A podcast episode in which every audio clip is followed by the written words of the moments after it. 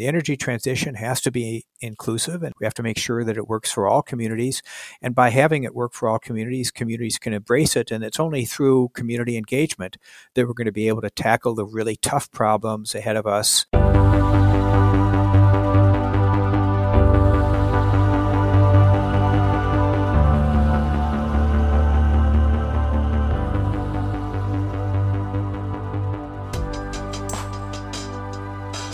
Welcome to Environmental Insights, a podcast from the Harvard Environmental Economics program.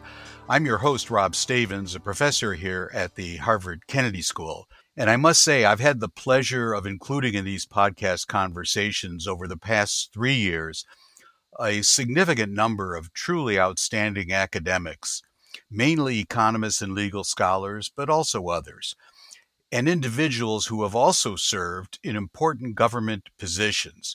And today, given those criteria, this is no exception because I'm joined today by James Stock, who is the Harold Hitchings Burbank Professor of Political Economy at Harvard, where he is also Harvard's inaugural Vice Provost for Climate and Sustainability and the Director of the new Salata Institute for Climate and Sustainability. And also, Jim served as a member of President Obama's Council of Economic Advisors, where he focused on macroeconomics as well as energy and environmental policy. Welcome, Jim. Rob, it's really a pleasure to be here. So, before we talk about your research and your current thinking about environmental and climate policy and lots of other things, let's go back to how you came to be where you are. So, where did you grow up?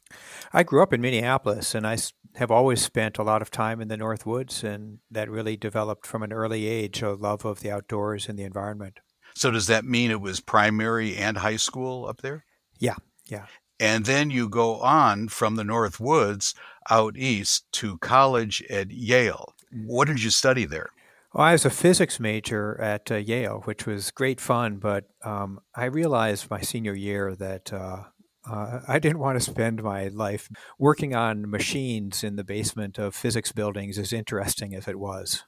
Although I must say, there have been a number of leading economists who I've had conversations with in this podcast series, who also did their undergraduate degrees in physics. Um, one of them, of course, our late colleague, Marty Weitzman. Yeah, Marty was a wonderful economist. You went on to graduate school. Was that right away after graduation from college? Something that probably many of my colleagues don't really know about, uh, nor is there any reason they should. I worked for a year. I really wasn't sure what I wanted to do after mm-hmm. deciding that I wasn't going to be a physicist. Mm-hmm. Uh, so I took a job at the last minute in an energy policy consulting firm, and I spent a year doing that. And I just uh, really fell in love with uh, the idea of bringing the tools that I had, the toolkits, and being able to bring them to bear on real world problems. And at the time, in the late 70s, uh, energy policy and energy price fluctuations and energy challenges and energy security were really a huge deal and it was uh, it was a great opportunity and very interesting. So I decided that I would go to graduate school because I uh, wanted to be an energy economist. And so that took you out to the West Coast to University of California, Berkeley. Yep, uh, I went to the econ department at Berkeley. And what was your dissertation topic, and who was on your committee? well, uh, the committee included my chair was the great econometrician Tom Rothenberg. George mm-hmm. Akerlof was actually on my committee, which is uh, very exciting. Also, my thesis was on I, I at graduate school. Although I started uh, out thinking I wanted to be an energy economist, I mm-hmm. got really interested in econometrics and mm-hmm. econometric mm-hmm. methods. So I then uh, basically focused on that, and of course, I worked on econometric methods for the greater part of my career. My thesis was on a particular problem in nonlinear time series modeling having to do with uh, uh, time, time scale changes. And then you graduated in 1983 and you joined the faculty at my institution, although I wasn't on the faculty yet, uh, the Harvard Kennedy School. Absolutely, and that was uh, that was a big shift, and it was exciting to come to Cambridge. Now, from there, you went back to the West Coast uh, to Berkeley to join the faculty. Is that right? Yep, I was on the faculty there for a year. I'd actually then I'd also visited uh, the Hoover Institution. Uh, my wife uh, had a job out in the Bay Area at the time, so and she had gone to graduate school, so uh, we were out there for a while. But then I came back to Cambridge. That's right. Now stayed for a while, but in 2002 you moved to a different part of Cambridge from the Harvard Kennedy School professionally. Yeah, I moved uh, over to the economics department. Although I, in classic Harvard tradition, um, I have a, a 100% appointment at FAS and a 0% appointment at the Kennedy School, and 0% is more than not having an appointment. Yes, that no, that's certainly true, and and you actually spend a great deal of time around the Kennedy School buildings. Now, along the way, while you're at the economics department in 2013 to 2014, you went off to the Council of Economics as a member of the council. Um, that must have been a very significant change from what you'd experienced up until then. It was. It was really an exciting opportunity. So I went down. Uh, I was invited to go down and be a member of the Council of Economic Advisors, and so I was really excited to have that opportunity. Uh, they were interested in having some help in economic forecasting and macro, and of course that was you know one of the things that I did. Um, I was interested in doing that, but then when I went down there, I, uh, it became clear that one of the areas of real need uh, that I was then able to get in my portfolio was energy and climate issues. Mm-hmm. And although I guess I should say most of my academic career had been spent doing econometrics and econometric methods. I had mm-hmm. maintained ongoing interest in an energy environment topics. And some of the earliest, one of my very earliest papers was on valuation of Superfund cleanup sites. Mm-hmm. Uh, and then, um, and then in, starting in the 1990s, I'd spent some time with uh, Robert Kaufmann and some other mm-hmm. co-authors looking at time series econometric methods as they're applied to climate data and so I'd, I'd actually kind of gotten into the climate world uh, in in maybe a science science and statistics way, and so uh, I'd been paying attention to that world. So I felt I had at least had some entry point for thinking about uh, the energy climate issues when I was at the council in your time at the council, could you tell us what was just pick one maybe really high point and maybe also a low point if you could mention one of your service there? Well, I might duck duck the question on the low points. Okay. Uh, I spent a lot of time working on a variety of different problems in the mm-hmm. environmental area. One of them was the Clean Power Plan. Mm-hmm. Uh, one of them was renewable fuels. Uh, and probably, I would say, maybe not a high point, but a pivotal point in my mm-hmm. career was I realized one morning I was walking into work uh, and I was thinking about the day ahead of me. And I suddenly realized that what I was thinking about all the time was how we could use the tools of economics and policy to reduce tons of emissions. Mm-hmm. And all of us, and it just hit me that that was so much more gratifying and so much more important than doing all of the work that I'd done, doing the work I'd done on econometric methods. And now, while I'm really proud of that work and I think it's done important things, it, I really realized that focusing on real world emissions reductions and really doing the best we can to tackle the climate crisis was something that I found uh, super gratifying and really motivating and something I wanted to do for the rest of my career. Indeed. I mean, um, I certainly thought of you before you went off to Washington as a, a, an econometrician and someone who focused on econometric methodologies, particularly time series work, applying it with uh, some of your co-authors to macroeconomic phenomenon. But you have come back since then as an out and out energy and environmental economist. Yeah, well, when I got back, uh, certainly I wanted to continue working on a number of the challenges or a number of the issues, and maybe we'll talk about some of them that I had mm-hmm. because it, it, you know fed or developed some of the academic work in the area. But what I pretty much decided to do was, well, if I'm going to really get into this field and switch fields in a serious way, I need to be an assistant professor. So I kind of did the assistant professor thing for for three years, three or four years, and just wrote a whole bunch of papers on different challenges, different issues in in uh, you know mainly econometrics, but not solely econometrics, focusing on environmental economics and especially climate issues. Now, what certainly validates your move into uh, environmental and climate issues is that recently Harvard has established a new leadership position, Vice Provost for Climate and Sustainability, and then even more recently has established the Salata Institute for Climate Sustainability. You're the inaugural Vice Provost in this position, and you're also the first director of the Salata Institute. Can you say a word about why Harvard established this new position and also what's the mission of this Salata Institute?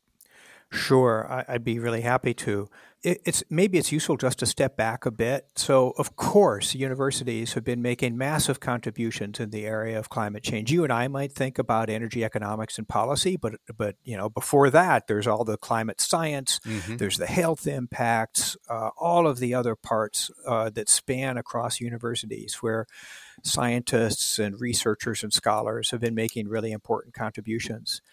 But you know, as important as that was, it's not as though that work has solved the climate problem. It's clarified it and it's clarified our challenges, but we have so much more work to do, and universities really need to step up. All institutions need to step up, but universities in particular need to step up. And so that Harvard realized that. Harvard decided, okay, we're going to go uh, and really do the best we can to really um, make a difference in the real world of, of climate and, and that means reducing emissions. That means preparing for uh, the the inevitable worsening of climate crises and climate uh, disasters, adaptation, uh, and uh, and taking the steps that we need to take now. So so that gets to the mission of the institute. The mission of the mm-hmm. institute is to harness the strengths and abilities and powers of Harvard University and its scholars and students to press forward viable solutions and practical solutions uh, in an impactful way in the real world. So, is it fair to say then that the Salata Institute is both sponsoring research but also doing its best to make sure that that research then gets communicated to the policy world and or is informed by the policy world? Yes, that's a, that's absolutely right. So uh, we're doing several things. So one of the things is research in climate. Fundamentally, once you get to an impactful enough area, has to span. It does span all different areas. It spans economics. Mm-hmm. It spans the science. It spans health, and spans business. And so you need to have expertise drawing from across the different parts of the university and different fields to really be able to make progress. So, one of the things we're doing is pulling together those faculty members who are interested in these areas in a way that they can then communicate. But a second thing we're doing is really focusing on that work being impactful. So, that means the work itself shouldn't be implied, it should have a, a, a real world end in sight. And the third thing we're doing is we're then, through the Institute, providing the resources necessary to actually do the convenings, to have the impact, and to get in connection with real world stakeholders in such a way that that we really are achieving this mission of driving forward progress on both mitigation and adaptation. And in the process of that, uh, both in terms of the research and in terms of being impactful, in the policy world and the outside world, something that's really struck me about the Salata Institute is the degree to which you have already successfully bridged what sometimes at Harvard have been seen as barriers within the university between the Faculty of Arts and Sciences and the professional schools, or even between departments within the Faculty of Arts and Sciences. You know, in a, in a way, Harvard is a microcosm of academics, mm-hmm. academia. Uh, we have our own schools, we have our own departments, we have so many silos. But at the same time, at least in our field, Rob, in the mm-hmm. field of climate and energy transition, people really feel like the reason they're working on this is not just to get another publication, but because it's a problem that really matters in the real world. And and everybody is really passionate about wanting to make a difference. They realize that they're going to make more of a difference if they work together across fields once you open up the space and the span of the of the topic at hand. So, yes, there's been a lot of pushing against standard silos, but it's been people have been remarkably open to that and remarkably recognizing that mm-hmm. this is uh, these are steps that we really need to take if we're going to make progress. You know, something we've seen at Harvard, but that I all I would suspect, as you just suggested, that it's typical of other universities and colleges for that matter is increased attention from the student body, particularly from, I'm thinking of undergraduates in this case, to environmental and climate issues. I mean, I know of several situations at Harvard in which someone decided they wanted to launch a small seminar with eight students around a table, and then 35 or 40 students wanted to participate. You've probably seen this a lot. Oh, gosh, yeah. I mean, I teach a freshman seminar on climate policy, and we have, oh, like all freshman seminars, we have 12 seats, but I have, you know, well over 100 applicants for that. Oh too. my gosh. Exactly. So let's uh, go from Harvard to the other place where you've spent a lot of time, and that's Washington, D.C., and think about environmental and energy policies. Um, what are some of your greatest concerns today about environmental and energy policy? Yeah, that's that's a really important question. I think any starting point has to say that we made huge progress over the past year. The nation has made huge progress over the, the over 2022 with the passage of the Inflation Reduction Act, mm-hmm. often typically recalled referred to as the IRA. So this is a huge piece of legislation. It's really going to uh, set the stage for driving substantial emission reductions, especially in the power sector. And so that's fantastic. So so we all have to applaud that passage. There's also the bipartisan infrastructure legislation that has money for charging stations in it. Um, but I, I, think at the same time, so as we applaud that, at the same time, we have to realize that where we are right now is taking a huge amount of work by many, many, many people, almost effectively a culmination of a decade's worth of policy uh, engagement. Yet, it's the best projections for emission reductions in 2040 relative to 2005 really are only about 40%. So, you know, it's mm-hmm. not even a glass half full situation uh, we have um, t- Biden administration's target is 50% emission reductions. It doesn't look like we're on track to hit that. So we've done this huge amount of work and we've passed this really important legislation, but we're only at 40% reduction. There is so much more work that needs to be done. And I think a big part of that work is actually figuring out what the right agenda is. What are the actions that we need to be taking at all levels, at the levels of corporations, at the levels of the state and local government, at the federal government level, if we can get some get some progress there, uh, and at the individual level, what are the things that we need to be doing to really continue this progress and to drive emissions reductions onto the path that they need to get to? Now, now for years, economists, whenever you ask them about an environmental problem, including climate change, they would talk about pricing instruments immediately, carbon pricing in the case of climate change, either carbon taxes or a CO2 cap and trade system. And the Obama administration, of course, tried that in the form of the Waxman Markey legislation. A cap and trade system was part of it, but that never got a vote in the Senate. You brought up the Inflation Reduction Act which is very important. The magnitude of it exceeds any previous uh, climate legislation passed and signed by president in U.S. history, but it, it, it doesn't rely on sticks. It doesn't rely on pricing mechanisms except for that methane fee. It relies on carrots or subsidies. I'd like to know what your reaction is to that, both in terms of policy, but also in terms of the thinking of economists and their own research this could make for a very long podcast. Um, That's okay. let me try to say just a few things. So, mm-hmm. one of them has to do with uh, historically why is a carbon price important? And historically, we really haven't had good alternatives. Uh, you know, if you think back to 2005, at scale, what were the alternatives to um, coal or natural gas, and, mm-hmm. and there really weren't good alternatives to coal and natural gas in the power sector. And electric vehicles were ridiculously expensive, and and we just didn't have the technology. So the best you could really hope for is getting people is developing the technologies that would be way down the road and then getting people to use less. Well, you know, having a higher price is going to get people to use less. Carbon price makes a ton of sense. That's an efficient way to get people to use less. Today, everything is totally different. uh, where we are looking at technologies, whether they're light duty vehicles or solar or wind, uh, and now increasingly batteries, even grid storage batteries, uh, are really becoming at a much better cost point and are actually beating out their fossil fuel alternatives. So, so now the question is like, what can we do to spur that? And at this point, subsidies can be very effective. So, mm-hmm. so point one is historically a subsidy approach hasn't been wouldn't wasn't very effective. A carbon tax would have been effective. Now, a subsidy approach is very effective. I guess point two, there's been some really important work I found uh, very influential in my thinking by Severin Borenstein and colleagues, Jim mm. Bushnell, uh, mm-hmm. and uh, and uh, others. Meredith Fowlie's been involved in this work too. Uh, so I associate this mainly with uh, Berkeley.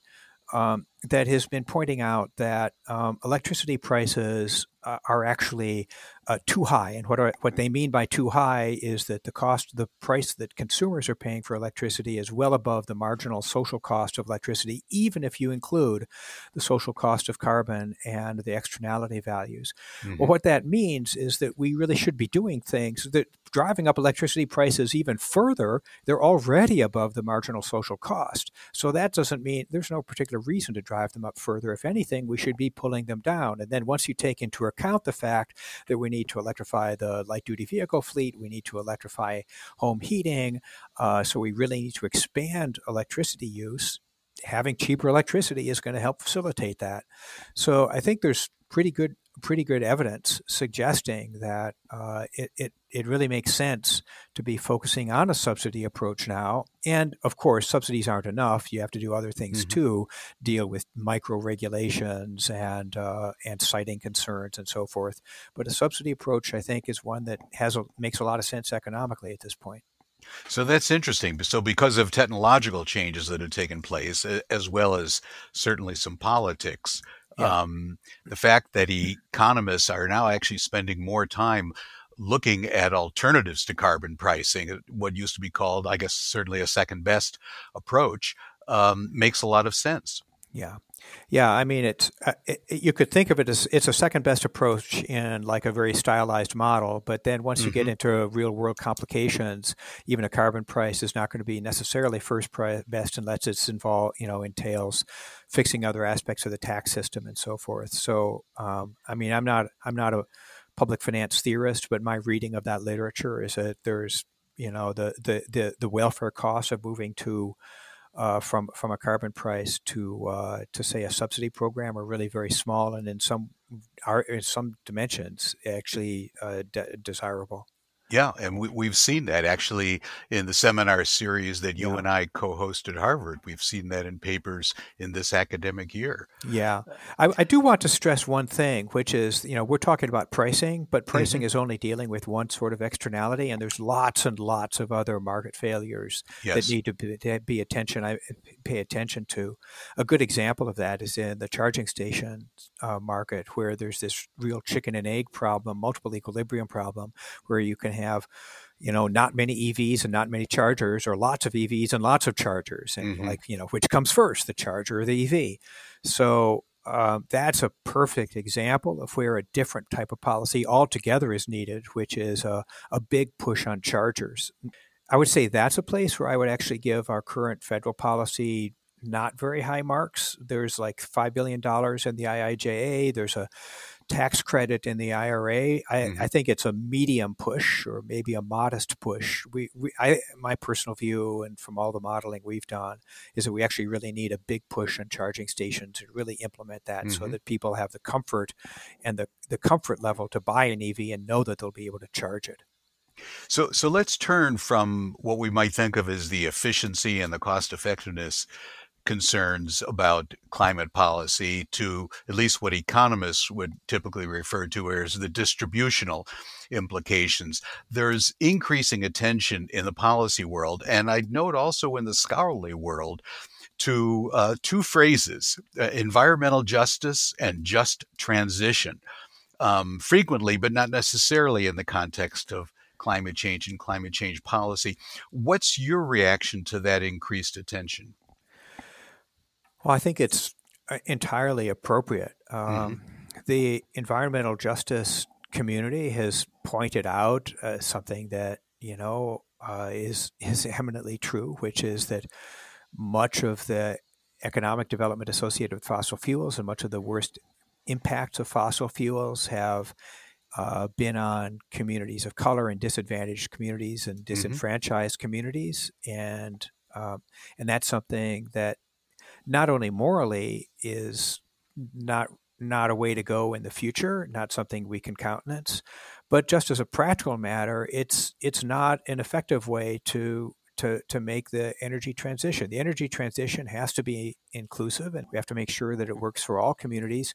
And by having it work for all communities, communities can embrace it. And it's only through community engagement that we're going to be able to tackle the really tough problems ahead of us, mm-hmm. like like siting of photovoltaics and siting of wind and siting of offshore wind and mm-hmm. and especially siting of transmission uh, lines.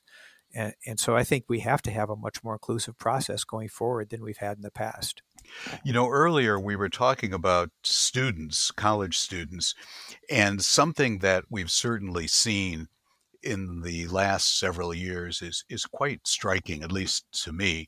And I'd like to finish up with this, and that is I'm referring to these youth movements of climate activism. It's sometimes described as being Greta Thunberg, but it's a lot more than one person. It's it's students around the world, young people around the world. We saw it in 2019 at the annual conference of the parties with the protests, subsided with the pandemic to some degree, but it came back again, and we're seeing it again.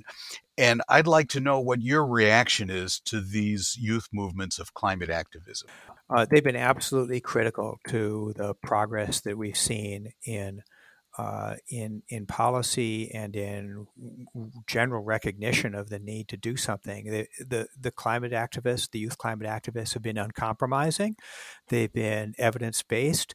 Uh, they've been morally on the right side, and that has forced uh, people of our generation to really mm-hmm. Uh, step up their game. So, you know, there are many of us who didn't need convincing, but we needed to be pushed, and there's others who needed to be convinced, and uh, and it's been incredibly powerful. I mean, they've they've played such an important role in the passage of the IRA and in the development of the Green New Deal here in terms of U.S. politics, and they've mm-hmm. played a really critical role internationally. So mm-hmm. I think we we really owe them all uh, a real debt, uh, a real debt of gratitude. And I know they've made huge personal sacrifices. One of the things that we all know is that this, this is something where everybody has to make a commitment for the long run, and they really have to give everything that they can to be making progress. And the youth activists have been you know, making tremendous personal sacrifices to drive forward progress, and uh, we we we really owe a lot. Well, that's an inspiring and a very good place to bring our conversation to a close. So, thank you very much, Jim, for having taken time to engage with me today. Well, thanks so much, Rob, for having me, and I enjoy listening to these podcasts very much. Our guest today has been Jim Stock, the Harold Hitchings Burbank Professor of Political Economy at Harvard, where he is also the inaugural Vice Provost for Climate and Sustainability and the Director of the New Salata Institute for Climate and Sustainability. Please join us again for the next episode of Environmental Insights conversations on policy and practice from the Harvard Environmental Economics program. I'm your host, Rob Stavins. Thanks for listening. Environmental Insights is a production from the Harvard Environmental Economics program. For more information on our research, events, and programming, visit our website www.heep.hks.harvard.edu.